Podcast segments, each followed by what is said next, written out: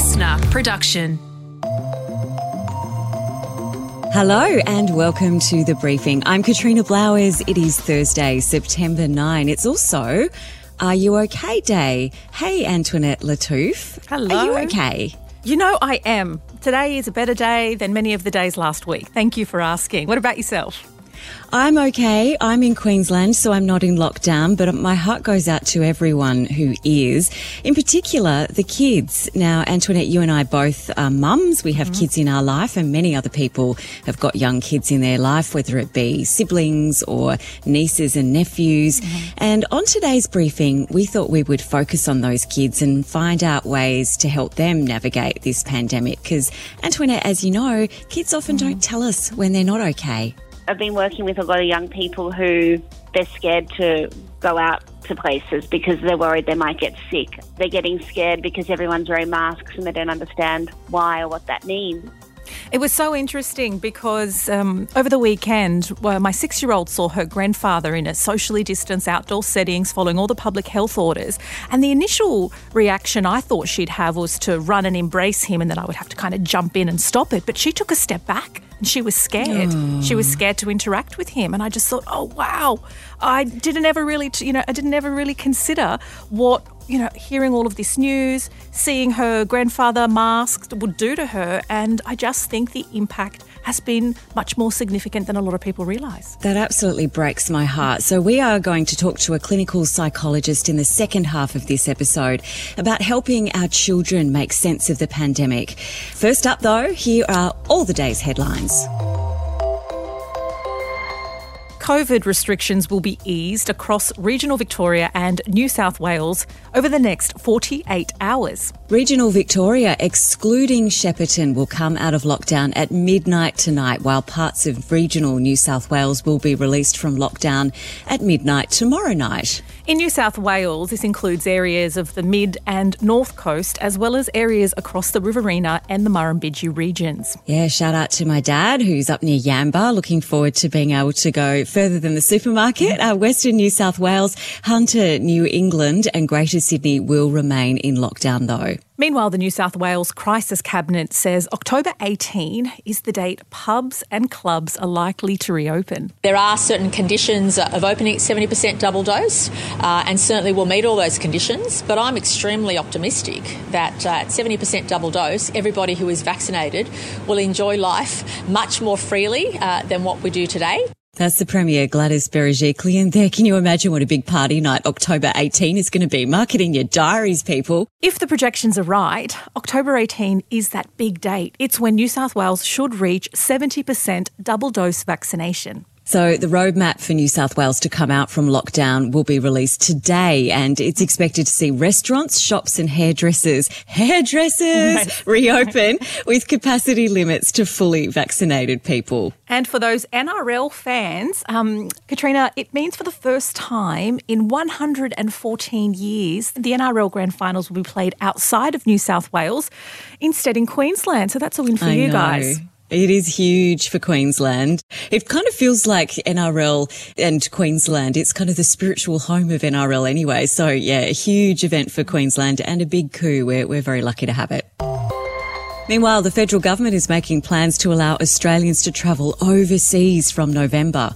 And this plan will come into place once Australia reaches the 80% vaccination rate. Yeah, so you will be required to show a vaccine passport to prove that you've had two doses of COVID vaccines, whether that's on your phone in the form of a QR code. And of course, there's like so much to talk through here, you know, with privacy concerns mm. and proof of identity, given that all the different states have got different methods of check-in apps and all of that. So we need to, we need to work through a little bit here first. So Trade Minister Dan and yesterday confirmed the government was still working towards the national plan, and that was first announced by the Prime Minister in July. When we reach 80%, nationally an average of 80%, and the state as, or territory has reached 80%. We will lift all restrictions on outbound travel for vaccinated Australians. So the other thing that needs to be worked through, and I believe is on the agenda for National Cabinet tomorrow, is a home quarantine mm. system for all the states. All the states must be on board with that same system of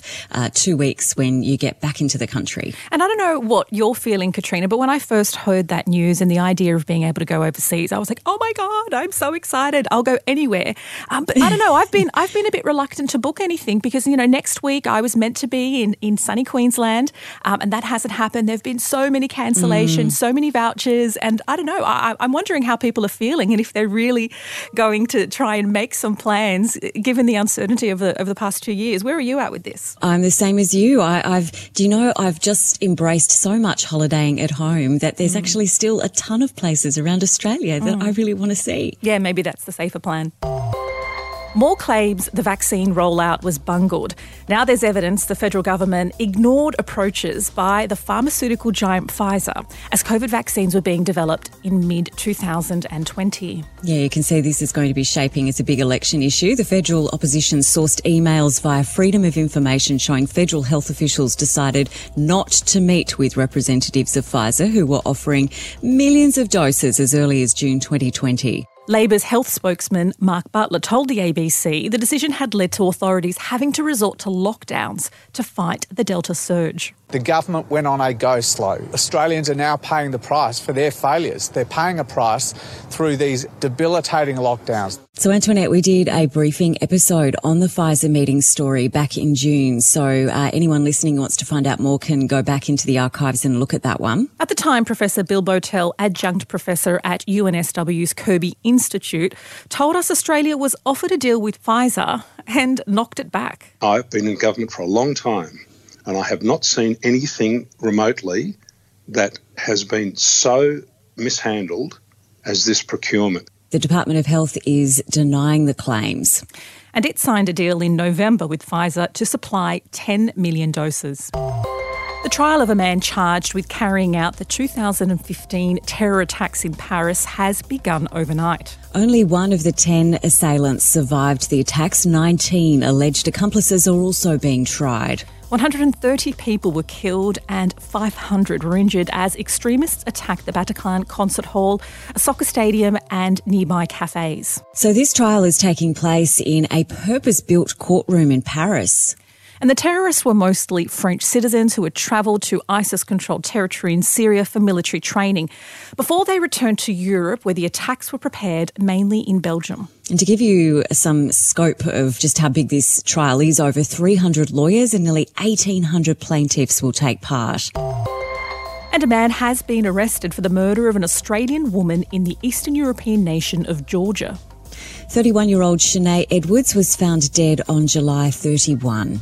Miss Edwards, an English teacher from Melbourne, disappeared the day before after going hiking at a popular park in the capital city, Tbilisi. So, a friend told police she received a phone call from Shanae where she could be heard screaming for help, saying, Please let me go. An awful call for her to get and her body was found the following day. Georgia's Ministry of Internal Affairs announced last night it had arrested a Georgian citizen residing in Tbilisi for the premeditated murder of Ms. Edwards. The accused man has been identified only by the initials RM and his birth year, 1988.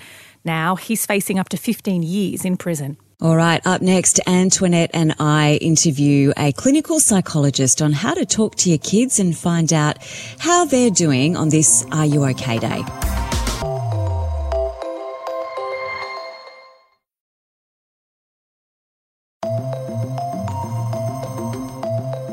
Antoinette, I know that a lot of us as adults have really struggled to make sense of this pandemic. Mostly, I think it's just the uncertainty and the loss of control, really.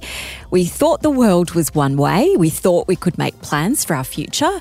And look, it was so certain seemingly for so long, but now we're not sure what freedoms we'll have from day to day.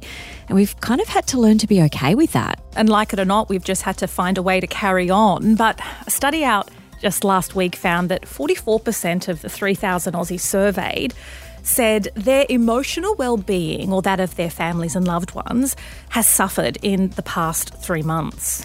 And I know that a lot of my friends, I've got friends in Victoria who've been locked down and, you know, had to do homeschooling for so long now, can see that their children are really hurting. It is so hard, though, to know how to start those conversations with young people in your life or engage with them. Even if you don't have kids, you might have younger siblings or cousins or even friends who have young children. It's just knowing how to engage with mm. them so that they can tell you what's wrong. So, today we're going to shine a light on kids and how to support them in these really annoying, tumultuous times. And probably asking, Are you okay? has never been more important. So, what are some of the do's and don'ts? Should you shield them from all the bad news? For those answers and more, we're speaking with Dr. Louise Williams, and she's been a child psychologist for 15 years. Dr. Louise Williams, thank you so much for making time to chat with us on the briefing. I guess so many people really aren't okay at the moment. We're hearing about record numbers of calls to places like Kids Helpline and, and Lifeline. Are mental health practitioners just bracing themselves for things to get even more dire?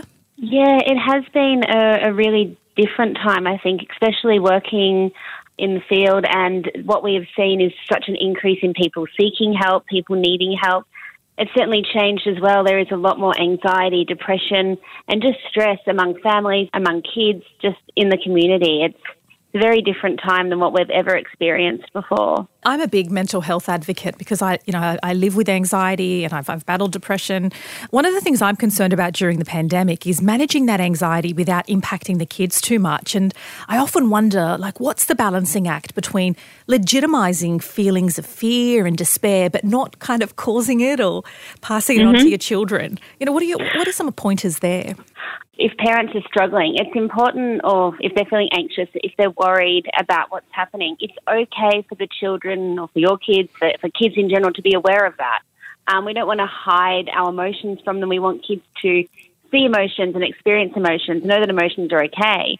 But it's about how we manage them and how we show the kids that we're managing them that's really important so that they themselves learn, oh, if I feel anxious, there are things I can do to make myself feel better. Or if I'm feeling sad, it's okay to feel sad, but I can go for a walk or I can call a mm. friend or I can do those things that make me feel that little bit better. So, solutions based kind of conversations rather than problems based ones. I mean, I'm not saying if you're if you're what you're worried about to actually talk about it with your kids, especially if it's not appropriate for them mm. to know about it. Like we don't say, "Oh, we're really worried about the virus. We're really worried about getting sick. I'm worried about mm. my job. I'm worried.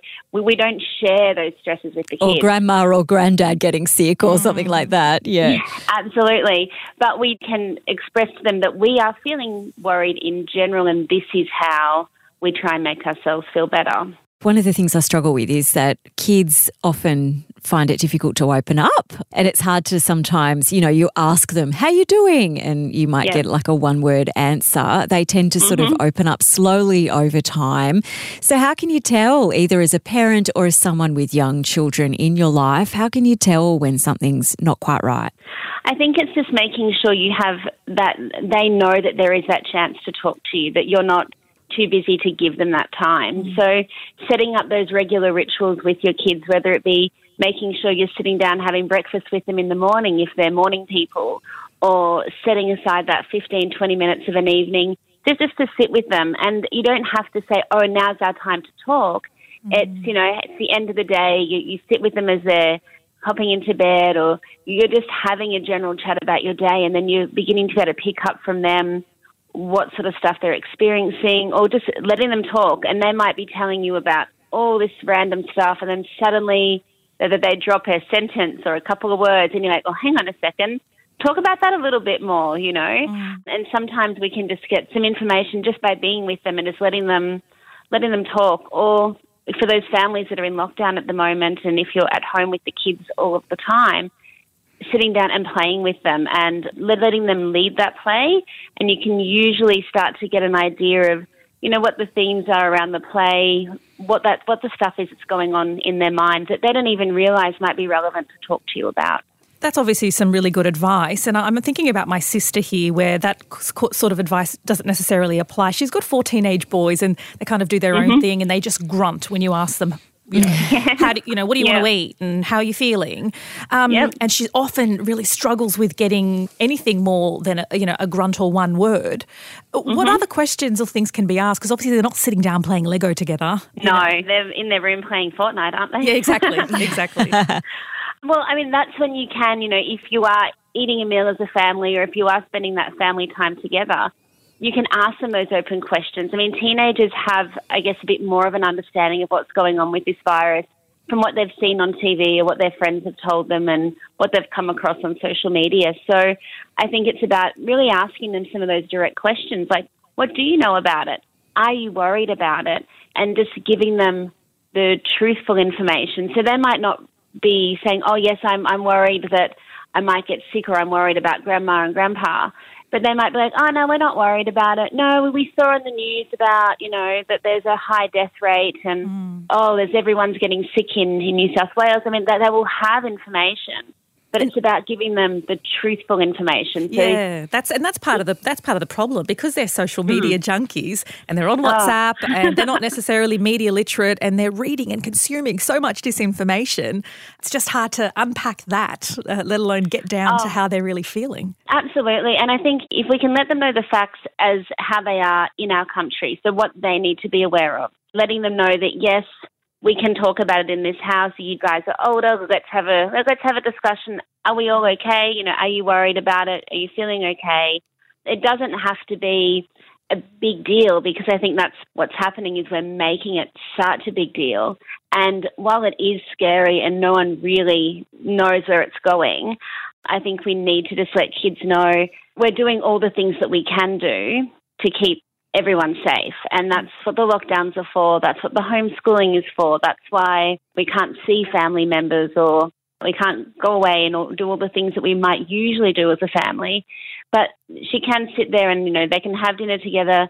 They can talk about it. A lot of the time, I think teenagers, they, they do think about the bigger things, but they are also very egocentric, very focused on mm-hmm. themselves, and you know, I guess what, what's happening now and what's next. Not too many steps after that. A lot of the time. What are you seeing in your practice that's different to what you were seeing before the pandemic? There has been such an increase in anxiety, and just children worried about the virus.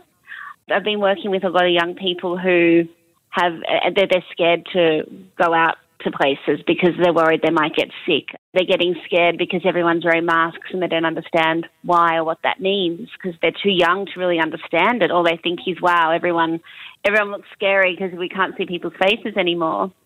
A lot of children are, you know, becoming more, I guess, scared of separating from their parents because they're becoming anxious about being away from them.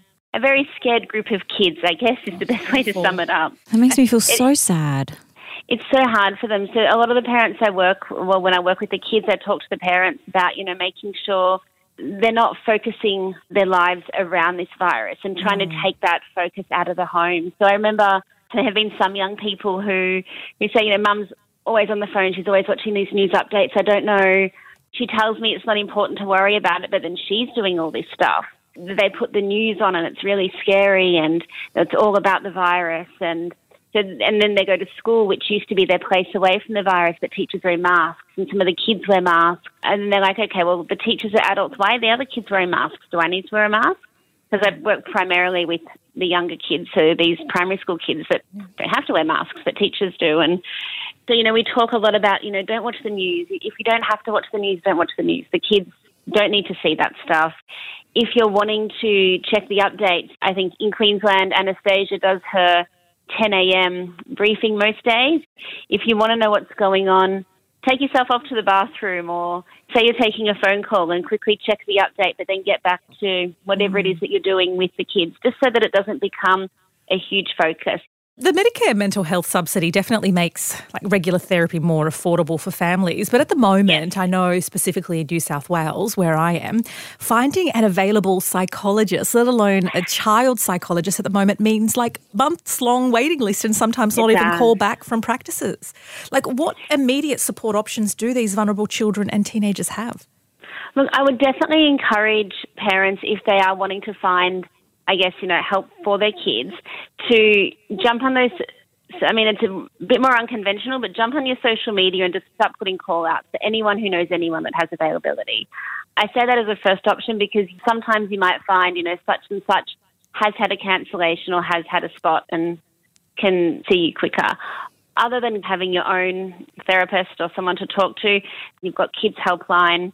Beyond Blue have a service where you can call up and talk to somebody and Lifeline as well. Jumping online as well, there are some really good tips and tools teaching kids about, you know, managing anxiety. There's an app called Smiling Mind, which is free, free to use. You do have to register, but they don't spam you with emails. They have some really fantastic mindfulness meditation, and it's stuff you can do as a family just to help relax and just, you know, breathe basically. So that was Dr. Louise Williams, who's a senior clinical psychologist with so many great tips there. We should mention, Antoinette, the number for Lifeline is 13 11 14. Kids Helpline, 1 800 551 800. And I think she also mentioned that free app, Smiling Minds. I definitely took a whole bunch of notes down. I just think it's so important to have those tools and strategies. Parents are struggling, children are struggling, and there are some simple things you can do at home. I'll definitely be taking some of that on board and passing it on to my sister, who's struggling with her four teenage boys. And coming up tomorrow, 9 11, can you believe it has been 20 years since the Twin Tower attacks? We speak to an Aussie who lost his mum during that time.